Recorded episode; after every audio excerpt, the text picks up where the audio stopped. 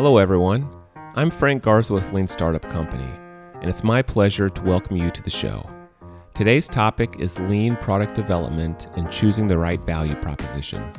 And moderating the discussion is our own Lean Startup Company faculty member, Elliot Susel.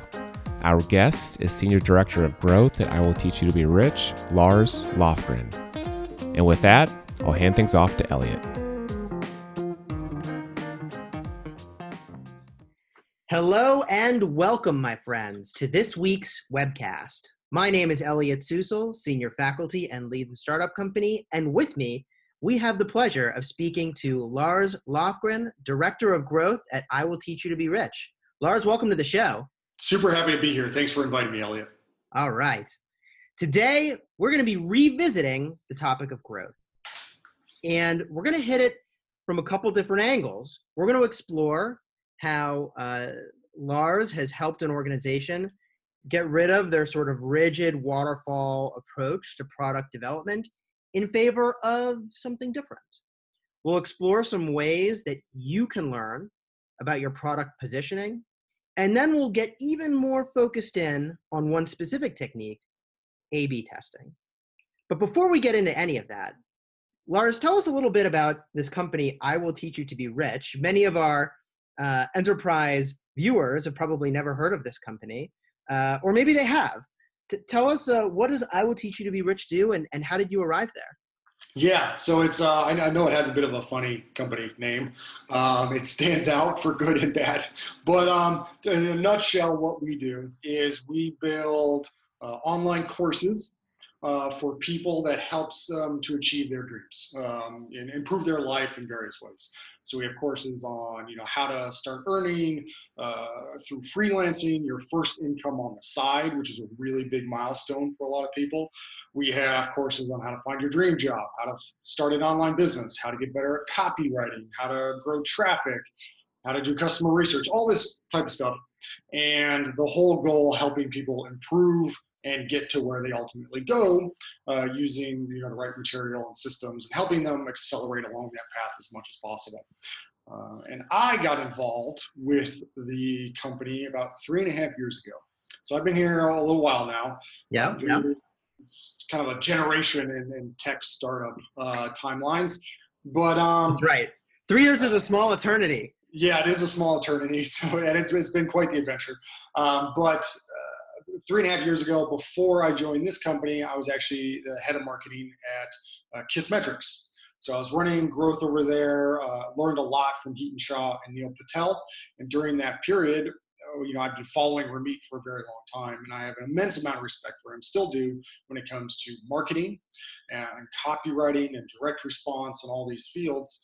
And right around the time that I was leaving Kissmetrics, Ramit opened up uh, the exact same role that I was walking away from at his company, and I just had to jump at the chance, right? And yeah. I'm very glad I did. Now, Ramit is the CEO. Of- yeah, Ramit's the CEO. He's also the figurehead of the company, and and he's right now. Um, but yeah, he's been running everything. Uh, found the sole founder has been, I think we're 13 years old now or something like that, and he's been the CEO the whole time. Okay, so you joined this company as director of growth. Mm-hmm. Um, and I want to sort of move into our first topic here, which is this teaser that like, was there a waterfall process still when you joined? Yeah, well, it's it's been a, uh, a, a, bit of a journey during the uh, the three years since I've been there. When I originally started, I was actually focusing exclusively on lead gen, or more of a typical demand gen role. You know, drive leads, scale channels, that type of thing. Uh, in the last year and a half, I took on my roles shifted quite a bit, and I got much more involved in product. Uh, mm. it became very clear to us that we need to keep driving new products, releasing new products, and get that that pipeline really, really healthy to maintain the growth of the company. So I, I stepped in and got started spending a lot more of my time on the product area than necessarily lead gen, although I, I still dabble in it. And during that transition, you know, before I got involved in on product, or kind of the status of where the product org was when I stepped in. It was very waterfall driven. It, you know, we released a bunch of these courses, a bunch of these products. We we kind of knew what needed to be in them, and we sort of just like ticked the boxes all along. And then, you know, 12 months later, we release this course and do a big marketing launch around it, and then hopefully make a bunch of money. Okay. Um, and uh, that was going okay. It had some some wins, some hookups. Um, and when I stepped in, we started making a lot of changes to it. Uh, now, I didn't throw out the entire process entirely, but I did throw out huge chunks of it and adopted much more of a lean focus, particularly early on in the product dev cycle. And now I'd say 80% of the cycle is completely different than it was, you know, even, you know, a year, year and a half ago. Got it.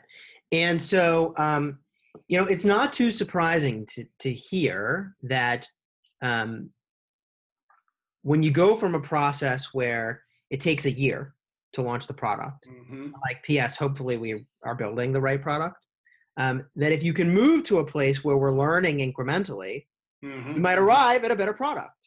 Yeah, So that is the goal.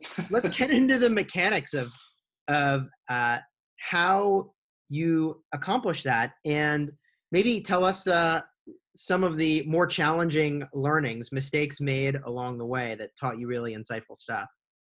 Yeah. So, I, you know, one of the toughest things that I was having to deal with is, I'm sure a lot of product leaders would empathize with this, is that, you know, uh, there's this, especially in the lean startup community, you're always advocating MVPs, and that's a great overall philosophy. But like once you go live, Change your word, MVP. Yeah, Anyway, go, go yeah, on. This, this keyword. Um, but uh, um, when you go live with your main product, you still need a certain level of polish, right? It, needs, it still needs to be finished. And Yeah. especially once you've sort of been in the game for a while and you're not some scrappy startup that's just trying to get your initial few customers. Once you have a bit of a reputation and a brand and all this stuff, like it needs to be polished. You can't really de-scope the final product at all in order to get it out faster. So you have to come up with a lot of creative ways to get customer feedback during your product cycle, even before you go out with the full launch. Right? You can't necessarily cycle uh, or accelerate the full launch, but you start getting feedback, you know, along the way. Mhm. A lot of folks are probably very familiar with the typical methods, you know, user testing and things like that. I think the thing that we did differently and still do and are continuing to push on really hard that I don't see a lot of product teams doing is we will spend the vast majority of our validation or our product cycle, literally half the cycle, is entirely devoted to uh, what we call positioning. Or not just you know the, mock-ups or the outlines or the structure of this product that we're delivering but it's literally how are we selling Mhm. what is that core headline, that core value proposition that will tell people what they're going to get when they buy it. And if we get that single sentence right, the vast majority of the work is done for us, right? Um, that's the single most important decision that we make.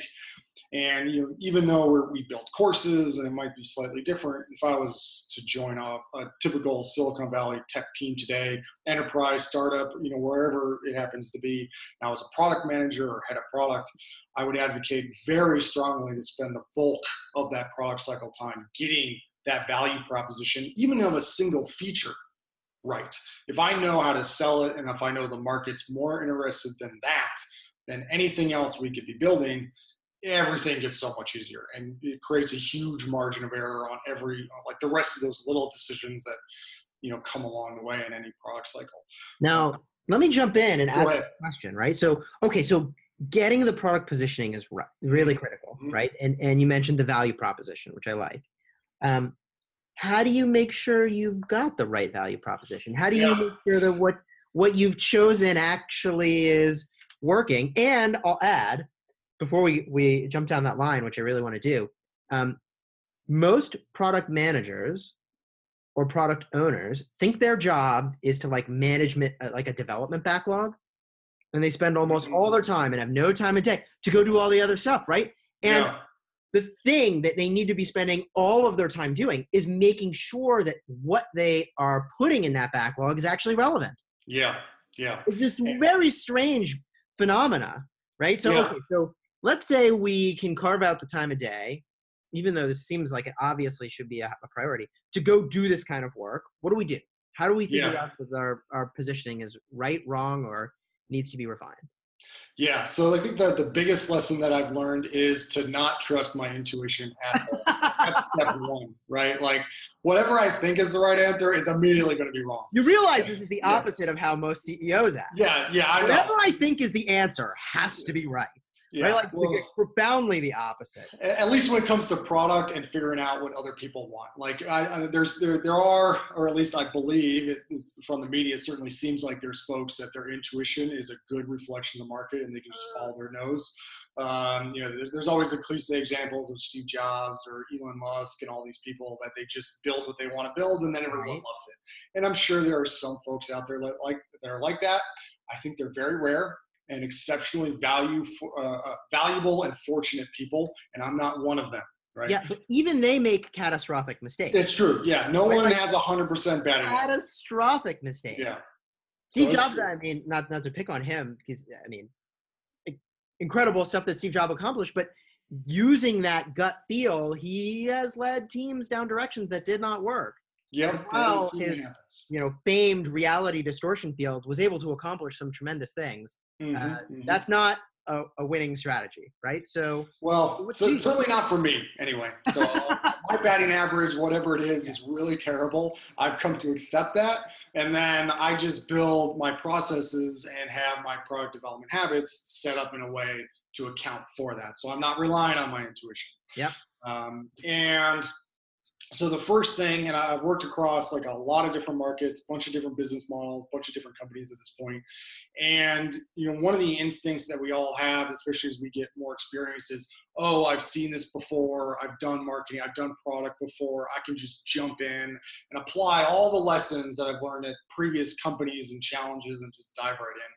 Um, that has been a hard lesson for me. Every time I try to like shortcut the process, Mm-hmm. um, I always get burned. So I, whenever I'm, unless I've worked with an audience, a very specific audience um, for a while, and have a deep intuition for how those folks have been behaving, you know, over several years. Uh, I always start with just blanket research. You know, who are these people? Who, like we say, our target market is this, this, and that. Internally, is that true? I never take any of that stuff for granted. So usually, even though it sounds really basic, um, I always start with like a pretty generic survey of some kind and just generic customer interviews. the kind of stuff that you do if you were trying to build a company or you know you're running a startup for the very first time. Um, because you know maybe the market shifted you know since the last time the company really got a good intuition of their customers maybe their audience has shifted in some way maybe there's some inco- conclusions about the customers that aren't quite correct so until i've gotten hands on which is that basic market data uh, of who these folks are and who we're talking to i try not to make too many assumptions about what would work right so just i go in with zero expectations and figure out who i'm talking to Yeah. Who's the customer? who's the customer Pretty basic idea. Most people go the other way. Most people go profoundly the opposite direction. They say, here's my solution. Right. And they never even try to work their way back to validating who the customer is. yeah Right. By by going, okay, the solution solves this problem and these customers like have that problem. Right. But but okay, so you start with the customer, which makes a ton of sense to me. Mhm. Then what? Yeah, so this is this is a critical point where my process diverges from a lot of the best practices out there, Okay. um, and this is probably a result of I, um, you know, before I got involved in product, I had a deep background in you know marketing, direct response, lead gen, A/B testing. Like that's where I sort of cut my teeth in my career. So I, I take a lot of those same lessons, and if I think back to those periods, a lot of my biggest wins um, were from were very counterintuitive wins that I wouldn't have expected. And the reason I was able to find those wins is I had some sort of process to, um, you know, uh, the formal uh, definition would be some sort of A/B testing method, but basically a way to put a couple different options in front of your market and to get them to tell you which one they like the most.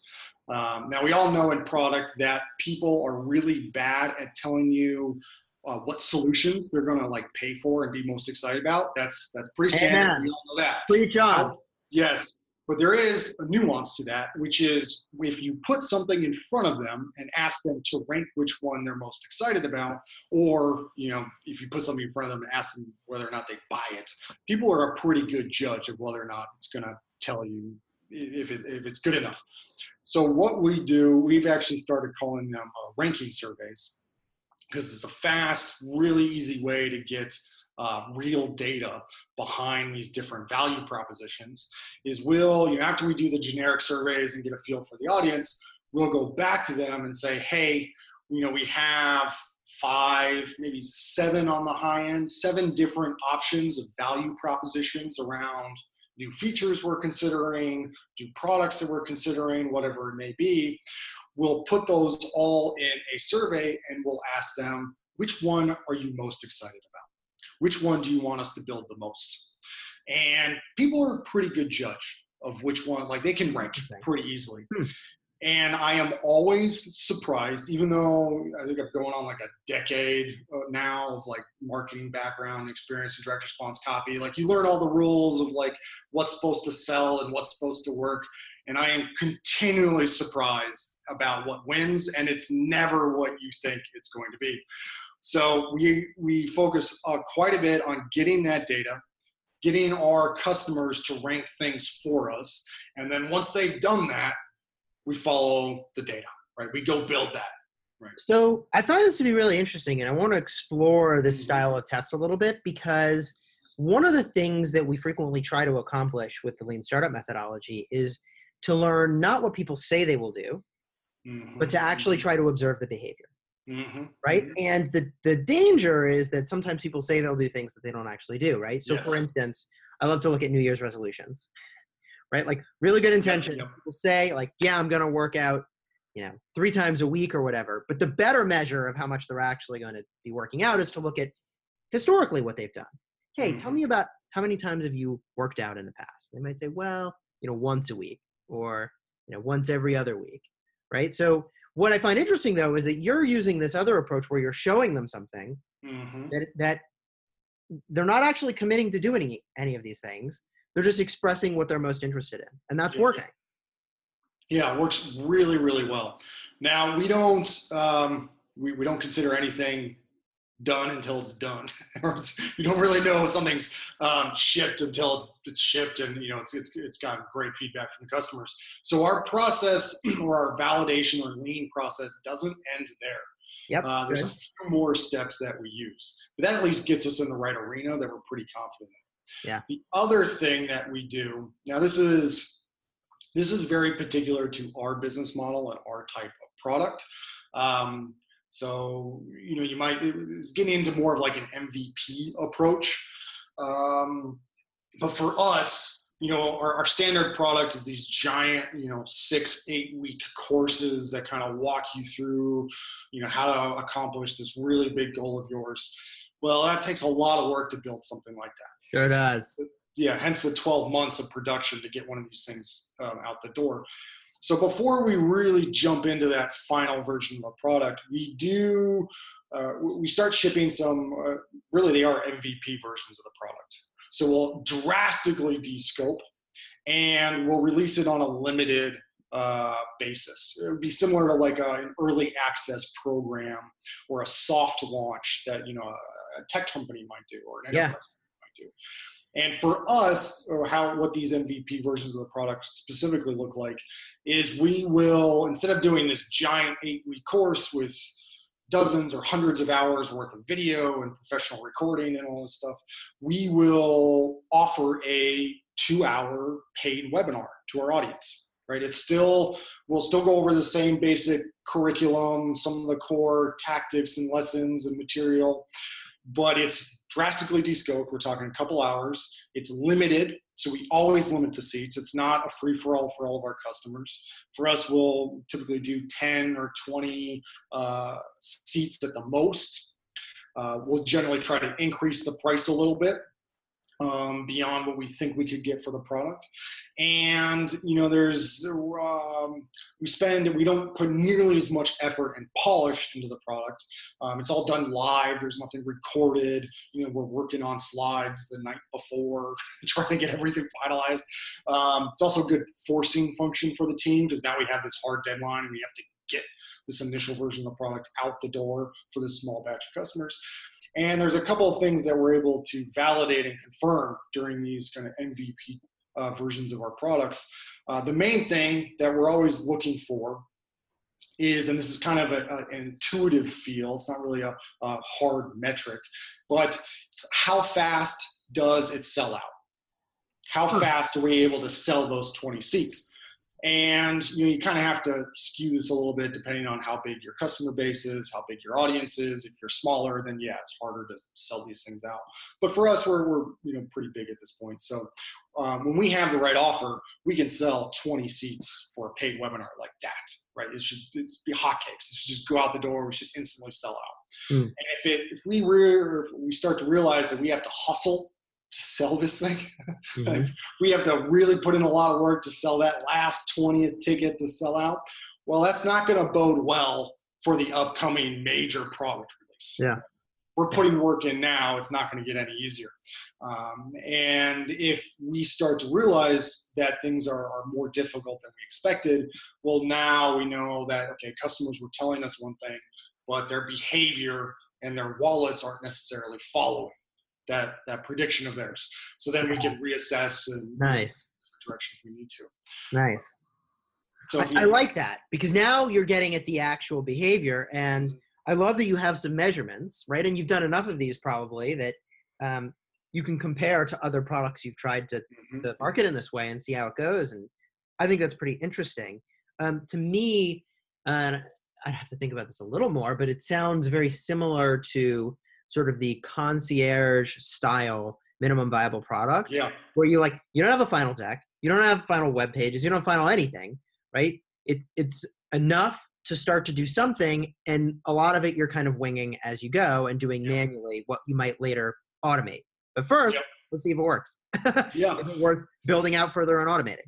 Yeah, I think you can do something very similar in a tech company. You can try to sell, uh, you know, a couple of upgrades, a couple of add-ons to a few customers see if you can actually close those deals for a limited group of people. And if you're really trying to hustle for it and you have to put in a ton of backbreaking work to make it happen, the odds of that getting any easier when you release to all of your customers or your entire market, it's not going to get any easier after that. Yeah, well, I think we're broadly talking about the concept of finding product market fit. Mm-hmm, mm-hmm. And when you've achieved it, you know. Yeah, because you feel it. Yeah, the, it, the whole organization feels it because the the interest is almost electric mm-hmm, right mm-hmm. Um, yeah and, and you bring up a good point that if that's not the case and you're having a hard time selling like hey wait a minute we we've got a real problem here yep. so um what what happens next at this point you like declare victory and then build the whole thing or is there more testing basically yeah there's a little bit more testing and i think the important thing is you know, um, you know, well, a lot of folks in product or tech are very familiar for like, you know, agile, lean, don't do the waterfall method.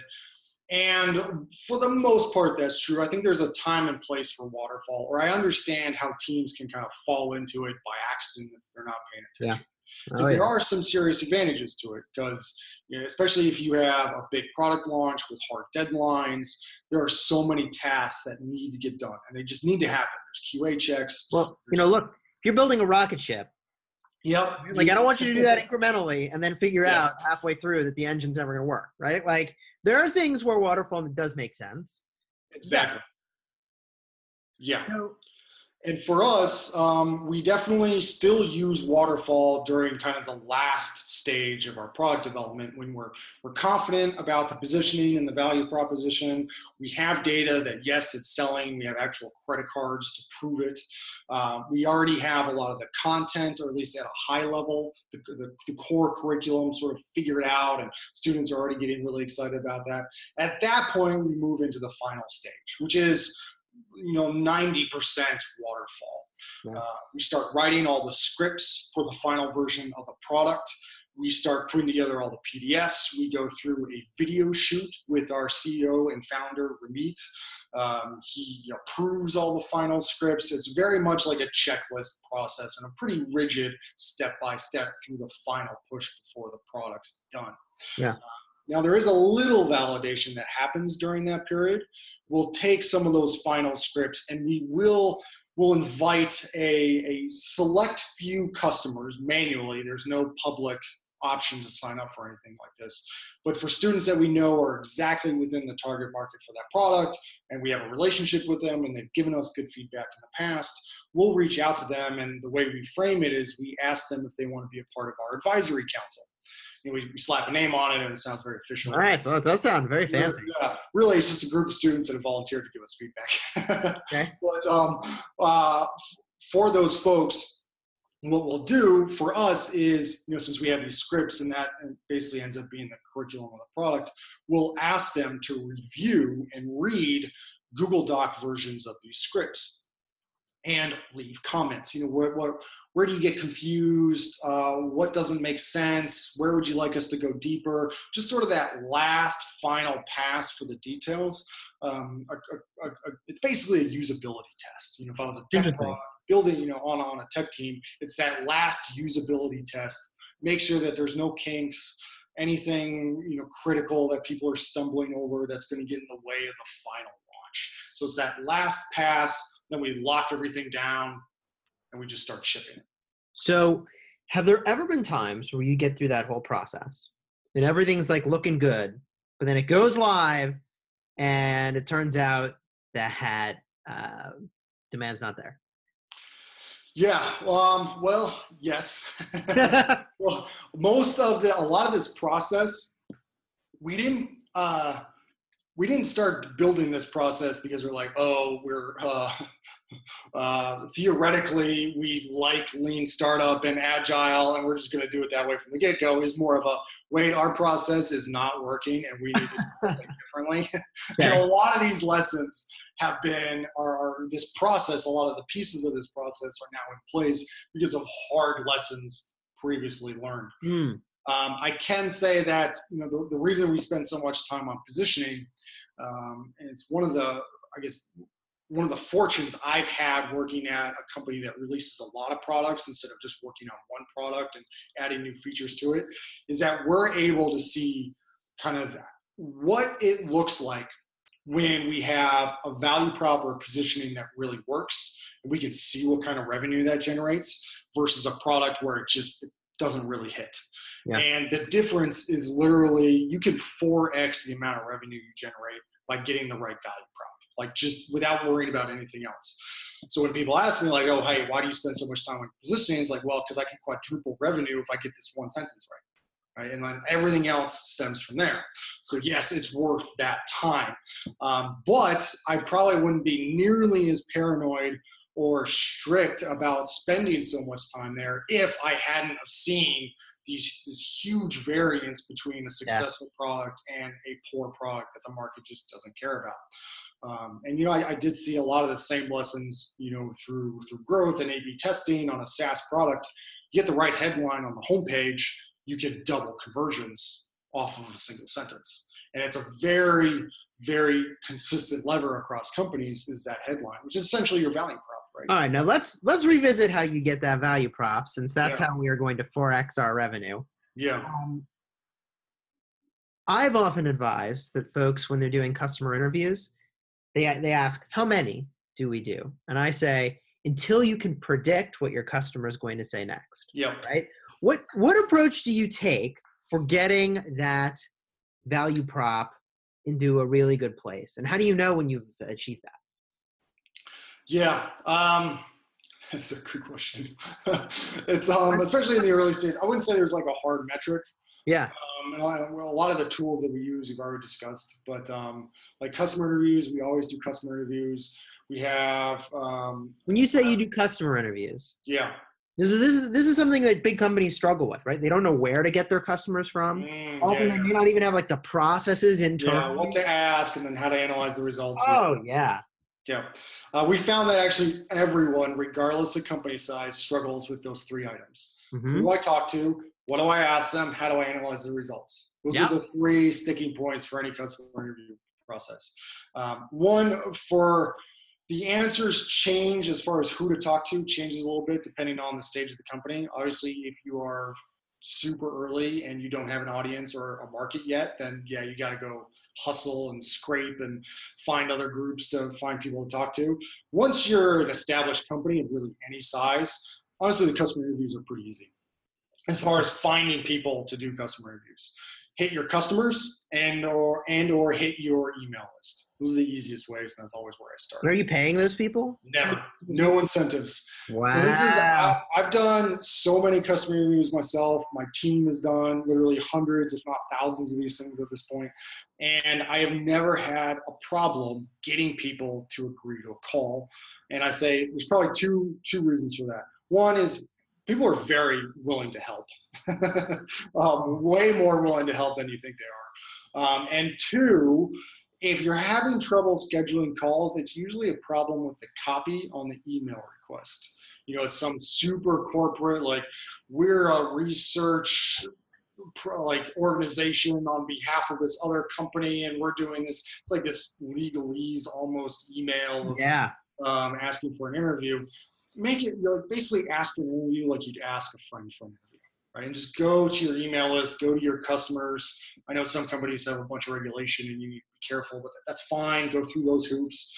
And but you know, find a group of folks you can email directly and say, hey, we're working on this new thing. I'd love to hear what you personally think about this and get your feedback. Would you be willing to jump on a uh, I prefer to do 60 minute calls, but even if you can only get 20, 30 minutes, you can still get a ton of insights. Yeah. You know, this is interesting. When designing an experiment, I often am thinking about a couple levers.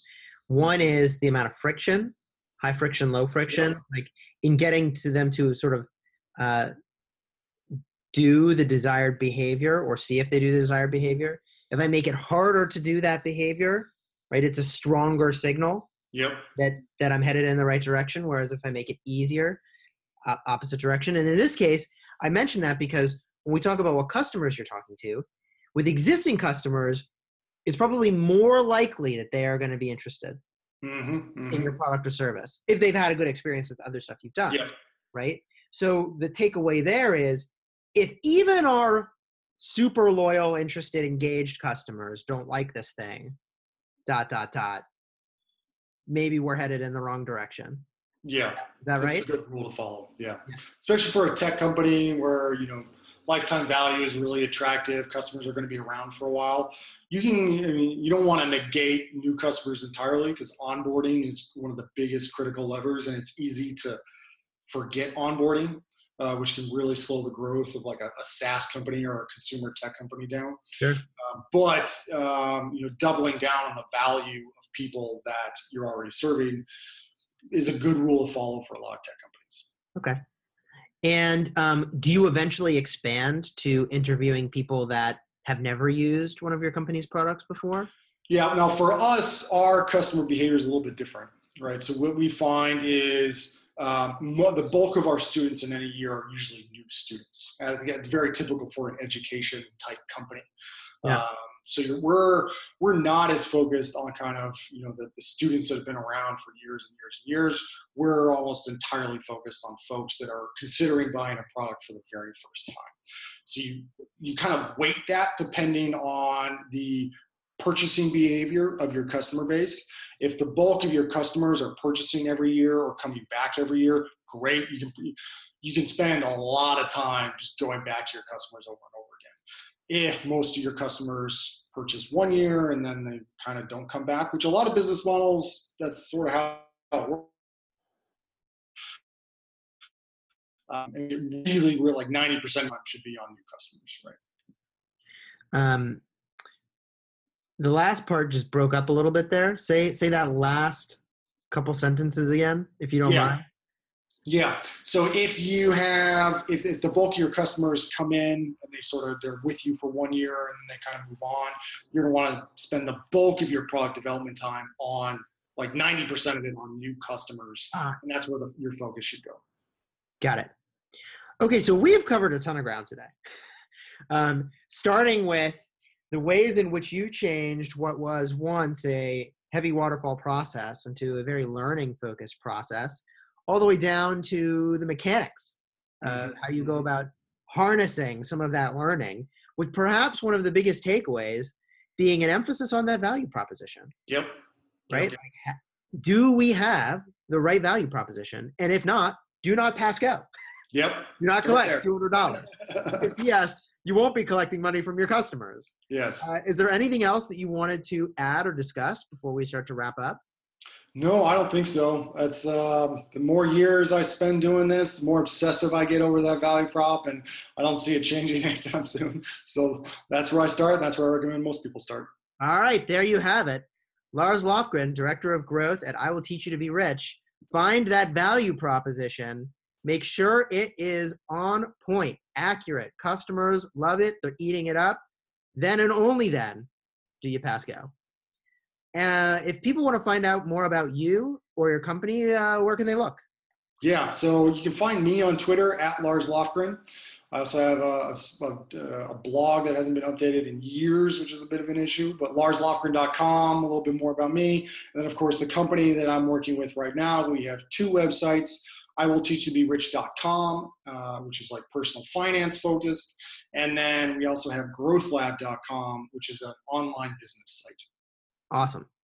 Uh, if you've got any questions, audience, about what you heard today, uh, and you'd like to follow up with me or Lars, feel free to also send me a message, E L L I O T, Elliot at leanstartup.co. Thanks everyone for joining us today, and we look forward to seeing you next time.